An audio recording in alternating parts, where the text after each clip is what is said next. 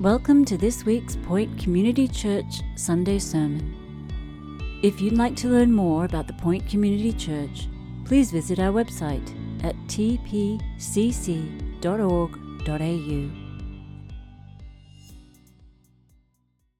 Well, it's an honour to be a Kovitz. Uh, my wife uh, has known this since we've been married. My children have been born into the honour of being a Kovitz.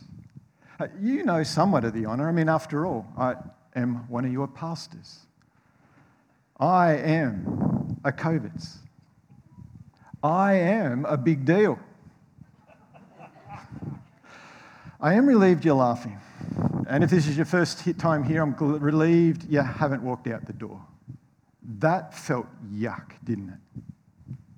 I mean, it, it's one thing, some people think of themselves, they act as if they're the center of the world. It's, it's another thing to have somebody stand in front of a crowd and say, I am a big deal. And yet, that is exactly what we hear Jesus doing in our passage tonight. We've already heard Naomi read it out. And the crowd understood what Jesus was saying. Jesus declared that he is the center of the universe. The crowd heard what Jesus was saying. They picked up rocks. They wanted to kill him. So, why was Jesus being so provocative? Because there was some in that crowd that were entitled religious bigots. And Jesus was going to give one last crack at revealing their religious bigotry. Uh, the first thing Jesus did uh, was uh, call them slaves, he called out their slavery. Uh, the second thing Jesus did was call out their paternity. And then the third thing that Jesus did, he challenged them. Jesus said, Crown me or kill me. And so that's where this sermon is headed. Three headings slaves to sin, children of the devil, crown me or kill me. And so let's begin. Slaves to sin. Uh, last week we looked at the first half of chapter 8 and we heard Jesus declare, He said, I am the light of the world. Whoever follows me walks in the light of life. Whoever doesn't follow me well, walks in darkness. Once again, we, we're hearing the glorious good news of the Bible. Jesus is the light of the world. If we follow Jesus, we have life. If we don't follow Jesus, we walk in darkness. Now, verse 30 was the last verse we looked at last week. Verse 30 of chapter 8. As Jesus was saying these things, Many believed in him. And this week, we pick up from that. So Jesus said to the Jews who had believed him, If you abide in my word, you are truly my disciples, and you will know the truth, and the truth will set you free. Note well, Christian faith is not a one and done deal. Christian faith isn't uh, signing uh, an insurance policy and then filing it away for when we die and go to stand before the judgment throne of God. Christian faith is an abiding in the word of Jesus. That's what Jesus says here in verse 32. Now, on the one hand, don't panic. Jesus did not say Christian faith is being really, really smart and going to university to understand the word of Jesus. Uh, the test of Christian faith is not a theory exam. On the other hand, don't water down the grace of Jesus. In verse 32, Jesus says, true discipleship, his true disciples are those who abide in his word.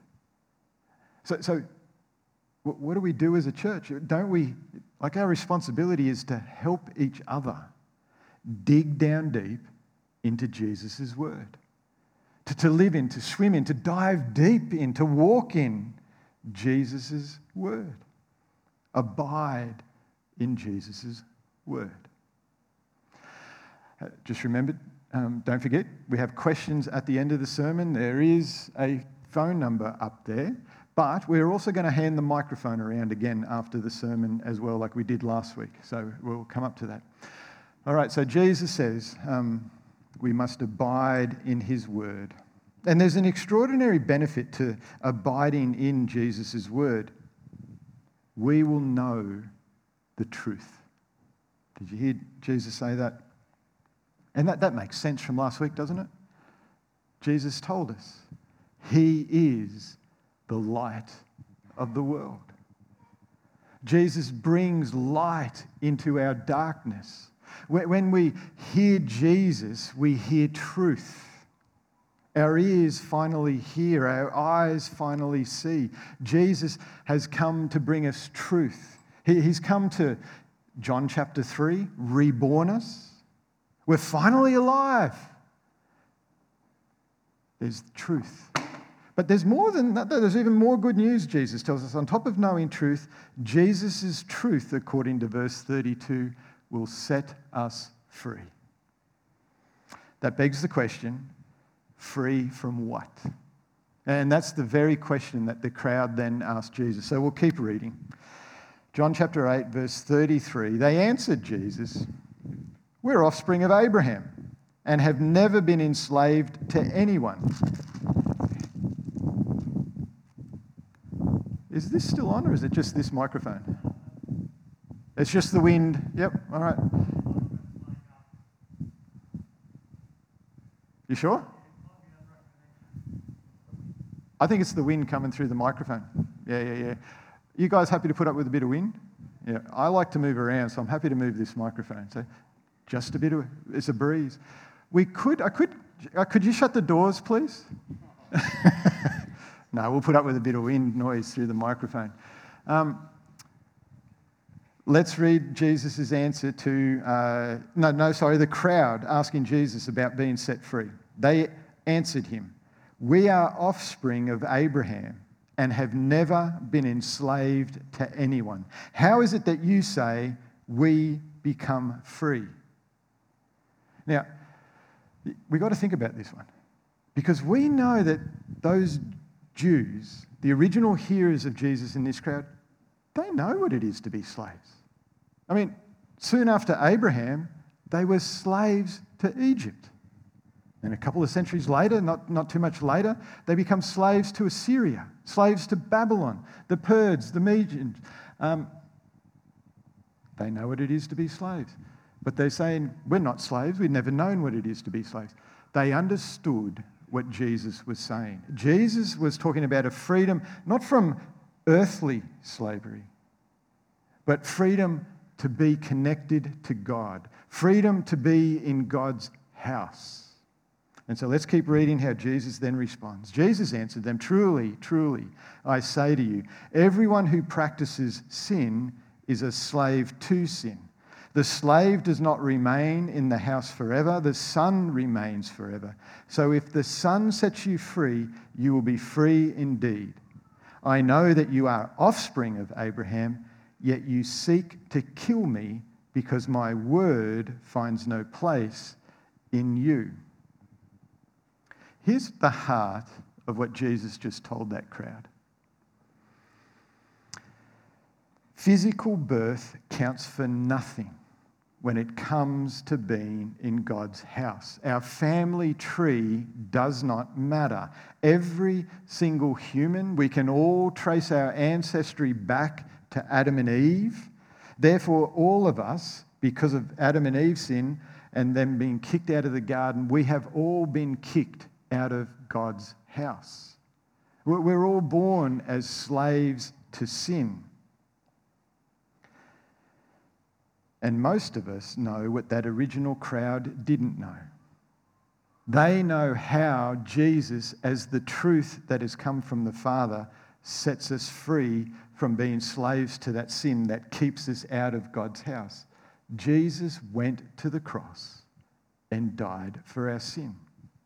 Jesus is the Son who has come from the Father, died in our place, so, and can bring us who are living outside of God's family into God's family. That's the nub of what Jesus said in these verses. At the cross, Jesus does a great exchange. It's a glorious exchange. Christians sing about it regularly. All of our sin was put onto Jesus, and Jesus died for our sin. And in return, Jesus gives us his family heritage. Jesus can bring us in to the Father's house. This is the good news of the gospel. But the great exchange is not for everyone. It is only for those who come to Jesus, who believe in Jesus, who abide in Jesus. And so when God looks at humanity, God looks and he only sees children and slaves. Children, his children are those who have come to Jesus and abide in Jesus. Everybody else are slaves to sin. Again, we are seeing, we are hearing Jesus draw that line in the sand. Jesus is being black and white. Jesus is being crystal clear. There's no wiggle room. And if we're thinking that Jesus' talk about slavery to sin is provocative, let's listen to where he went next. Have a look at verse 39. Let's read along. They answered him. No, no, verse 38, sorry. I need to go to verse 38. I speak of what I have seen with my father, and you do what you have heard from your father. They answered him, Abraham is our father.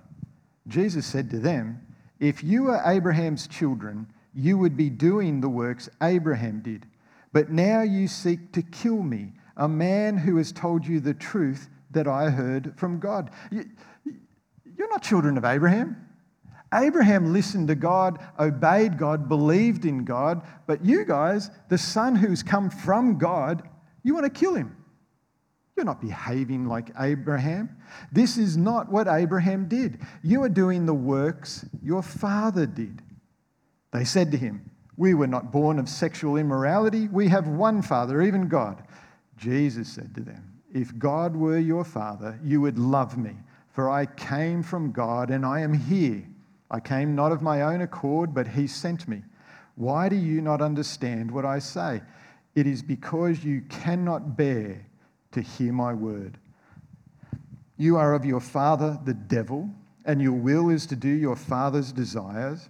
He was a murderer from the beginning and does not stand in the truth because there is no truth in him. When he lies, he speaks out of his own character, for he is a liar and the father of lies. But because I tell the truth, you do not believe me. Which one of you convicts me of sin? If I tell the truth, why do you not believe me? Whoever is of God hears the words of God. The reason why you do not hear them is that you are not of God. And so obviously we're shifting here now from slaves to sin to children of the devil. Line in the sand, black and white deliberately provocative. But, little aside, before we uh, come back to the passage, Jesus is not provocative in the way that some Christians are provocative. So some Christians, it's almost like they just like to be jerks. Jesus always holds his convictions with courage and compassion. Yes, Jesus is convicted about how to have a relationship with the Father, and he'll speak clearly with courage and conviction. Courage and conviction. We sing it regularly. Jesus is the lion and the lamb. Uh, I'm off on a little tangent because I hope you all know that we're being groomed by mainstream media and social media to become more and more toxic. Uh, we, we now know that you know um, social media, the online platforms, that they, they have these little bots that work to an algorithm because that they want us to get more views. So if you post something, they post something. They actually want it to blow up. They want more views. They want more people looking in all the time. And, and, and mainstream media, there's so many mainstream uh, media platforms out there now that they're all vying for our view as well. And do you know the best way to get a view? You know the best way to attract us to something? Uh, we learn it in high school. Start a fight. you remember, some of you are still at high school. Fight, fight, fight. And the crowds just come in. This is what's going on on social media. The, the best way to, to get us all looking at a certain post is to call a name out, to shame someone, to get a troll started up, and, and lots and lots of comments. And the, why am I pointing that out to us? Because the great tragedy is when us Christians jump in with the same toxicity. We get involved. We fight fire with fire. We join in the name calling rather than enter in with fruit of the Spirit love, joy, peace, gentleness. Culture says, if you're not with me, I'm against you. Jesus says, love your enemy. And so, my top tip for uh, internet usage when you're in a heated discussion with someone, don't go hashtag your child of the devil. Jesus is very provocative in John chapter 8, but there is context. There is context here in chapter 8. Why did Jesus point out the crowd's slavery to sin? Simple. Because he came to set us free from that slavery. Jesus didn't rub their nose in their sin. Jesus said, I've come and I've got truth and I've come to set you free. Why did Jesus point out the fact that they are children of the devil? Because they truly believed that their family tree saved them and it was a false religion. And so Jesus called them out. He said, You're not actually behaving like children of Abraham. Abraham listened to God and believed in God, but you're not behaving like Abraham. You're behaving like your father, the devil. You see, Jesus, he's called the great physician. Jesus knows our greatest problem is our slavery to sin. Our slavery to sin means if we ever think about God, if we only think sinfully about God, we will try and build a religion to God. And Jesus says, don't. Stop it. He's the good doctor who diagnoses our big problem and says, now come to me. Abide in me. And wouldn't it have been great if the crowd heard Jesus? And said, Oh, thank you so much. Thank you for calling me a slave of sin, and thank you for calling me a child of the devil. They didn't. They, they gave it back at Jesus. Have a look at verse 48. The Jews answered him, Are we not right in saying that you are a Samaritan and have a demon? Now, to understand that, we need to understand that there's been hundreds of years of racial hatred between Samaritans and Jews. So, that first thing, you're a Samaritan, is actually a racial slur. Think about the worst racial slur we could say against another race, and, and that's what's going on there. That, that, it's a racial slur. And then, oh, Jesus, you're so off the rocker, you've got a demon. Racial slur, you've got a demon. Now, Jesus did answer them but he skipped right over the whole racial slur, just dealt with the demon bit. Verse 49 Jesus answered, I do not have a demon, but I honour my Father, and you dishonour me. Yet I do not seek my own glory. There is one who seeks it, and he is the judge. Truly, truly, I say to you, if anyone keeps my word, you hear it again, abide in me. Keep my word, abide in me, he will never see death. The Jews said to him, now we know that you have a demon. Abraham died, as did the prophets, yet you say, If anyone keeps my word, he will never taste death. Are you greater than our father Abraham, who died, and the prophets died? Who do you make yourself out to be? Jesus answered, If I glorify myself, my glory is nothing. It is my Father who glorifies me, of whom you say he is our God. But you have not known him. I know him. If I were to say that I do not know him, I would be a liar like you, but I do know him and keep his word. Your father Abraham rejoiced and that he would see my day. He saw it and was glad. So the Jews said to him, You're not yet 50 years old, and have you seen Abraham?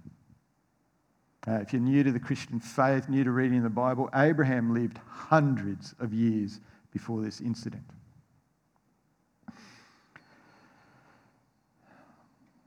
Imagine you were from a royal family.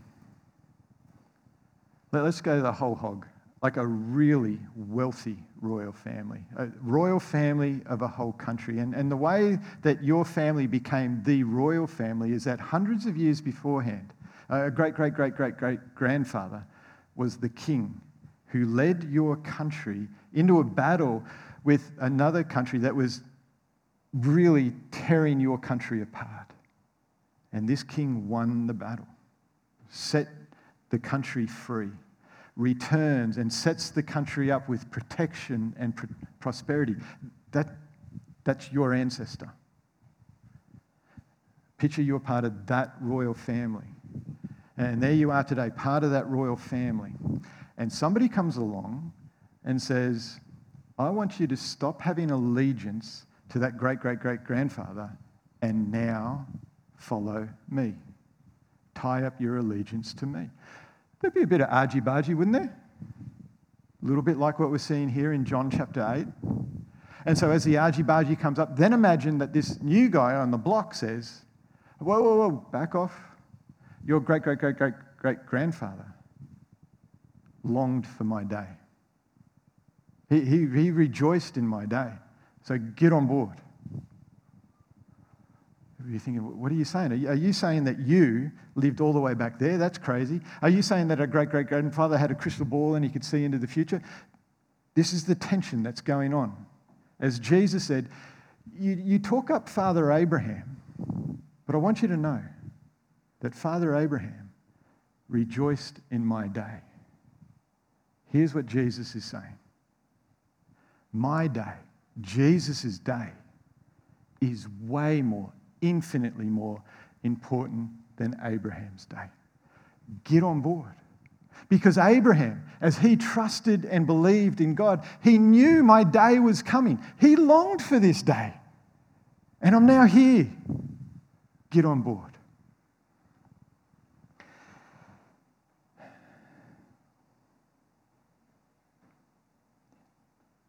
The original crowd of John 8 had a huge decision to make. Jesus was telling them to give up their false hope in a family tree and hand their lives over to Jesus. Now, I'm saying that's a huge decision, but it was only a huge decision because that crowd had to admit they were wrong. That crowd had to give up their pride in this family tree, in this heritage, in their basically religious bigotry and hand their lives over to Jesus. But isn't that a simple choice? Jesus has come and said, I'm, I'm the light of the world. Get on board with me. I'm, I'm the light of life. Come, come to me, and I will set you free. I am the Son who will bring you into the Father's house. That choice, that decision, that allegiance, it's so important. Jesus pushed the crowd all the way. Here's where we head into our third point, where Jesus is basically saying, Crown me or kill me. Have a look at verse 58. Jesus said to them, Truly, truly, I say to you, before Abraham was, I am. So they picked up stones to throw at him, but Jesus hid himself and went out of the temple. In the Old Testament, we have this extraordinary account of God recruiting Moses to lead Israel. And it really is an extraordinary account. We, we heard a little bit of it from our first Bible reading that Naomi brought to us.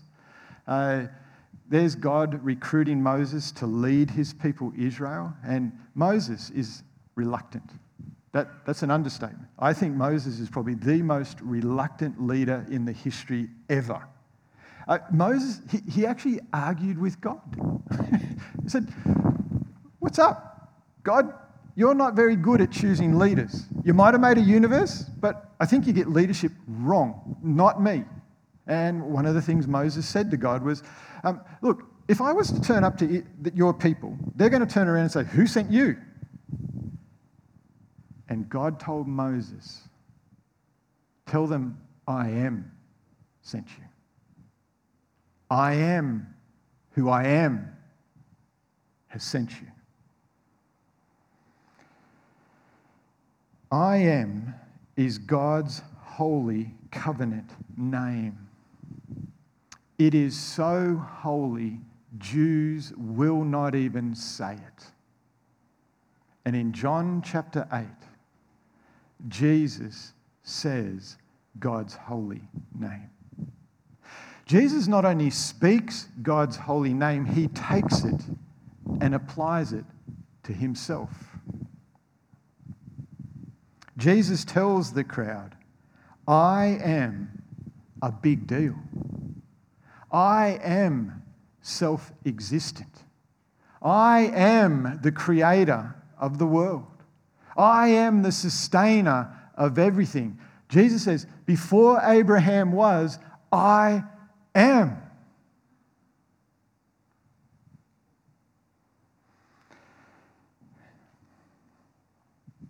Imagine a new author becomes way more famous than J.K. Rowling. Like, they're, they're, these new books, they're a million times more famous than Harry Potter. Like, that's pretty famous, yeah? Everyone around the world is reading this author. They're, they're, famous. And you get to go to one of their promo, promo tours and hear them speak. And as the author gets up to speak and you're part of the crowd, you hear this author say, I am a big deal. I am self existent. I have always been. I'm the creator and maker of everything. I will determine your eternal destiny. What are you going to think? Here's, I'll tell you what you're not going to think. Oh, that was interesting. I should probably listen to their TikTok reels. No, you, you, you might entertain the thought for a millisecond maybe they're God. But what you're probably going to think, they're delusional. They might have a demon. They're dangerous. You're not going to walk away and go, hmm, maybe I should listen to them a little bit more. There's no middle ground here. Jesus said, I am. There's no middle ground. The crowd knew it. The, crowd knew that Jesus is basically saying, either crown me or kill me.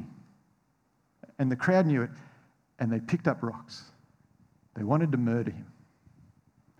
But did you hear that at the end? They didn't because Jesus' hour hadn't come yet. and he disappeared. Jesus can do that. Jesus can disappear from the middle of a crowd that was about to kill him because he is I am.